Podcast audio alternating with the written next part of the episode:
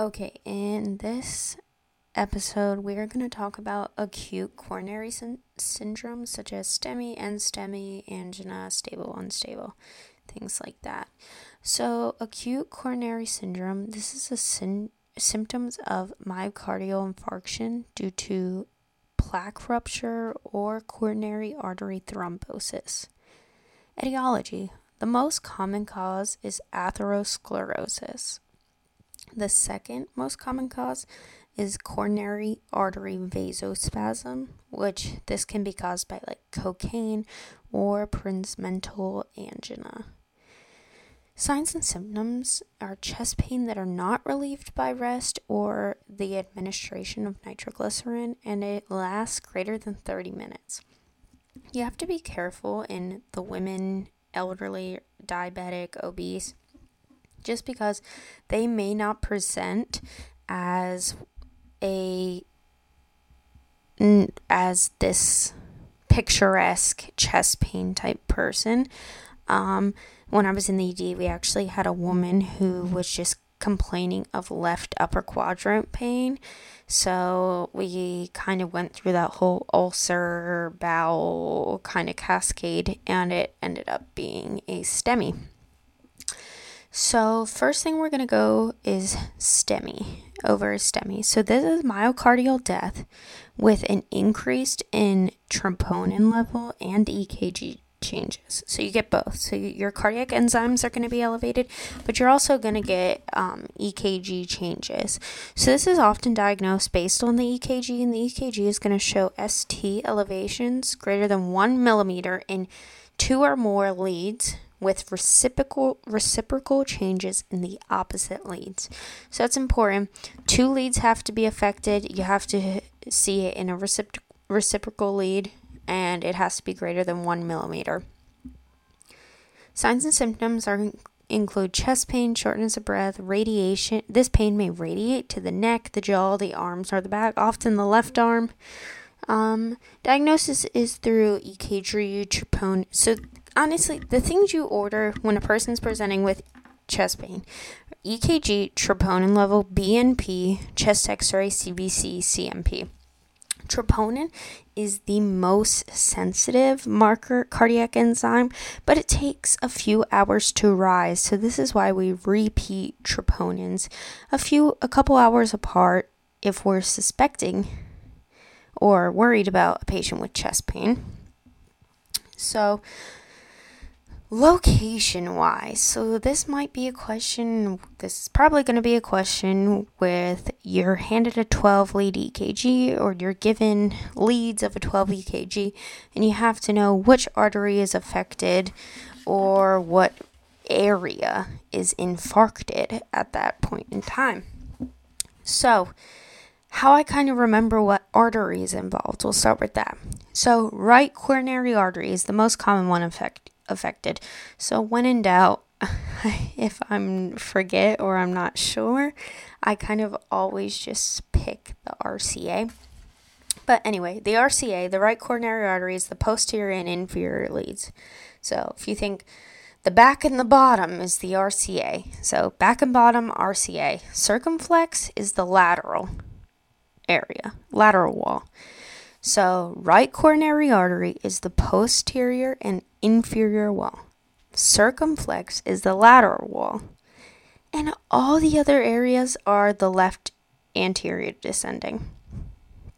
So, just I kind of just remember the RCA areas, the circumflex areas, and if it's not that, when in doubt, LAD. Treatment for a STEMI, the most important thing, the thing that has been shown to reduce mortality the most is aspirin. So, aspirin 325 milligrams. So, that's not a baby aspirin.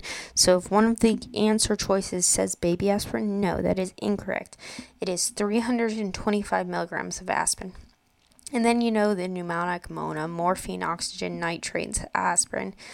But to kind of add to what you need to um, cover for is um, your patient's going to be started on heparin, clopidogrel. I don't know what that is. It's another antiplatelet. So you always have two antiplatelets, the aspirin, clopidogrel, heparin, um, beta blocker, and a statin. Beta blocker is depending on like heart rate and um, blood pressure because you don't want to bottom out your patient. Important things to know: in inferior posterior wall MI, you're going to avoid nitro and morphine. These decrease the, I think it's the preload. I, they can actually potentiate and worsen your patient. So, inferior, posterior, avoid morphine and nitrum. Overall treatment of choice. You need to get these patients to a cath lab. That's why we have STEMI alerts. That's why when we see these changes on EKG. We're alerting, we're getting them to the cath lab as soon as possible. Um, the time frame you need to know with getting a patient to the cath lab is within three hours of symptom onset. That's why they're so quick with this. So, an NSTEMI.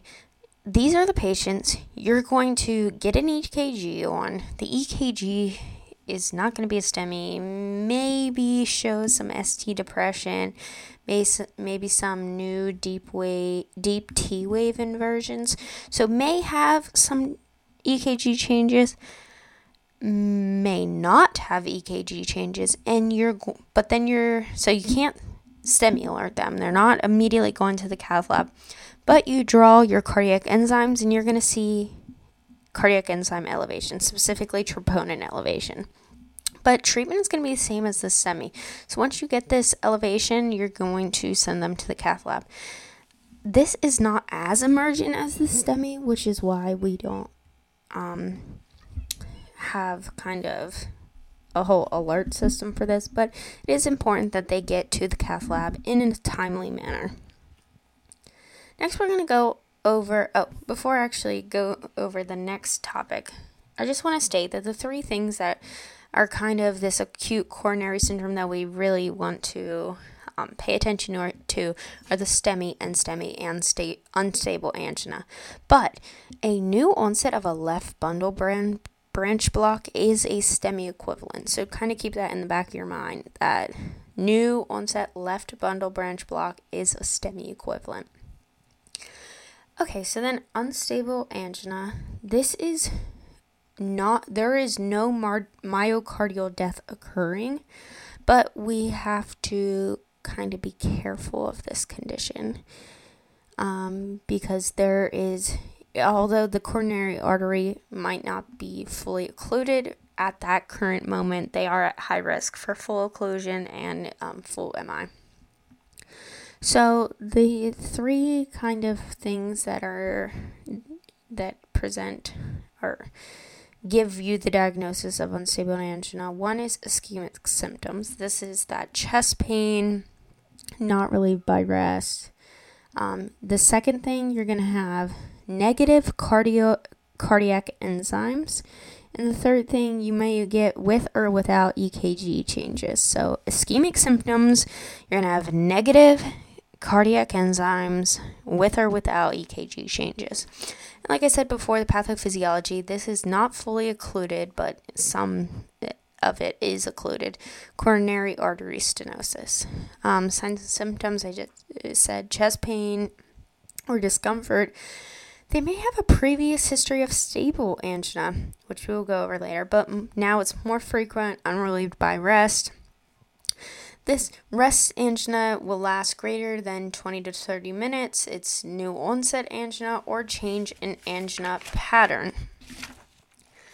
Treatment you're going to admit and begin continuous cardiac monitoring. So, kind of the four general things I think of treatment wise you're going to treat the pain, you're going to treat clots, you're going to tr- treat with beta blocker and statin. So, pain, clots, beta blocker, statin.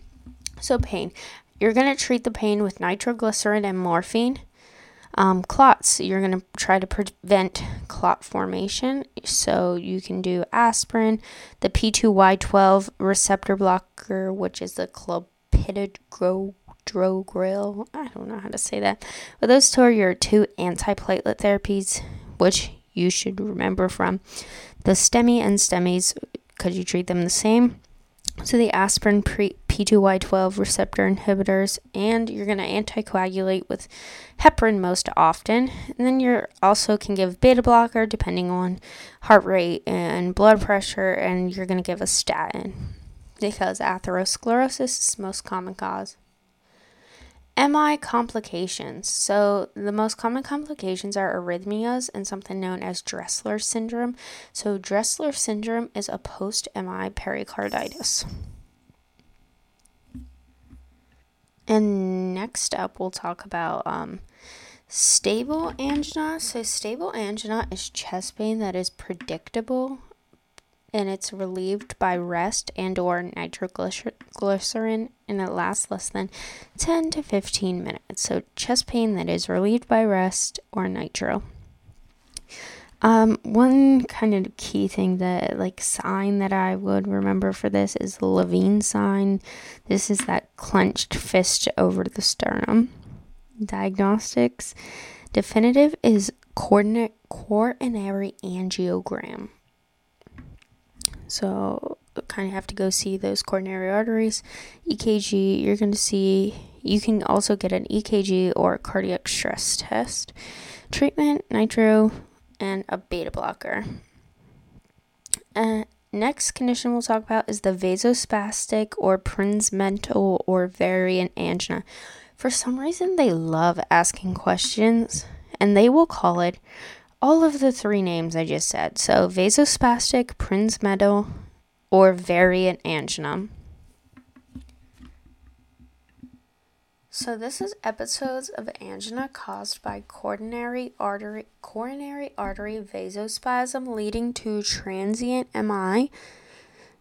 So it will cause transient EKG ST elevations. So the vase, the coronary artery basically is squeezing, kind of giving you the similar symptoms as when it's blocked off, but this is a transient condition, so it comes and goes. The number one risk factor for this is history of smoking. These patients are often under 50 years old and may have other vasospastic disorders such as like Raynaud's. Triggers cold weather. They love to talk about your patient being out shoveling in the winter or something about cold weather. Also, can be triggered by alpha agonists such as amphetamine or pseudoephedrine. signs and symptoms. This is usually cyclical chest pain occurring early in the morning. Diagnostic EKG may show transient ST elevations, but definitive, you're going to get an angiography, which can show that vasospasm. Um, treatment calcium channel blocker and nitrates. Avoiding beta blockers. We don't want to use beta blockers can because it can actually precipitate vasospasm and this is a vasospastic disorder.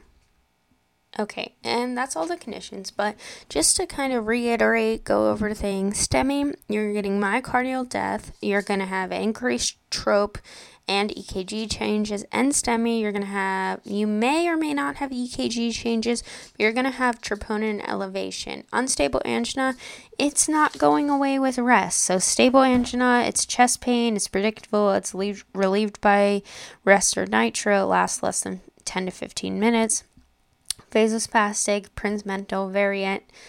Um, number one cause smoking. They are going to be out in the cold. It may it's cyclical occurring early in the morning.